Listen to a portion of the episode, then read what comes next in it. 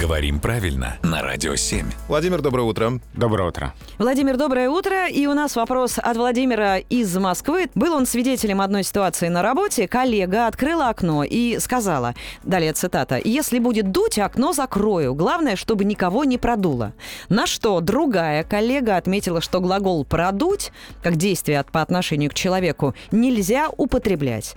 И Владимир просит помочь ему разобраться. Нигде он не может найти ответ. Можно ли употреблять слово «продует» в контексте опасности заболеть? Можно, он нормальный, правильный, литературный, он в словарях указан именно с таким значением «простудить сквозным ветром», «просквозить». Обратите внимание еще на интересную форму здесь, безличная конструкция, да, средний род. Угу. У нас вот есть в языке такие формы, когда какая-то непонятная сила, которая может причинить человеку вред, чтобы не продуло.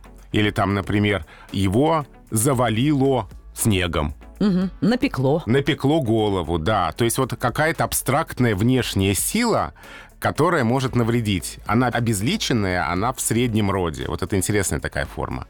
Интересно, конечно, почему наш слушатель встретил мнение, что будто бы нельзя использовать этот глагол. А, есть даже объяснение у вас? Ну, я могу предположить, бывает, что людей смущает, когда у слова есть несколько значений. А-а-а. Что если у слова есть уже одно значение, например, вот «продуть» — это и «дуя» прочистить, например, продуть трубу, и «дуть» в течение какого-то времени. Проиграть. Там. И даже есть значение в словарях «пробежать» какое-то расстояние, хотя оно ну, редко употребляется. В общем, если есть какое-то одно значение, думают некоторые, в другом значении уже нельзя это слово использовать. Можно, конечно. Чтобы не было сомнений, чтобы не возникало лишних вопросов, обращайтесь напрямую к Владимиру Пахомову с помощью нашего сайта радио семь точка ру. Вопросы принимаются, обсуждаются здесь, в эфире, прямо по мере поступления.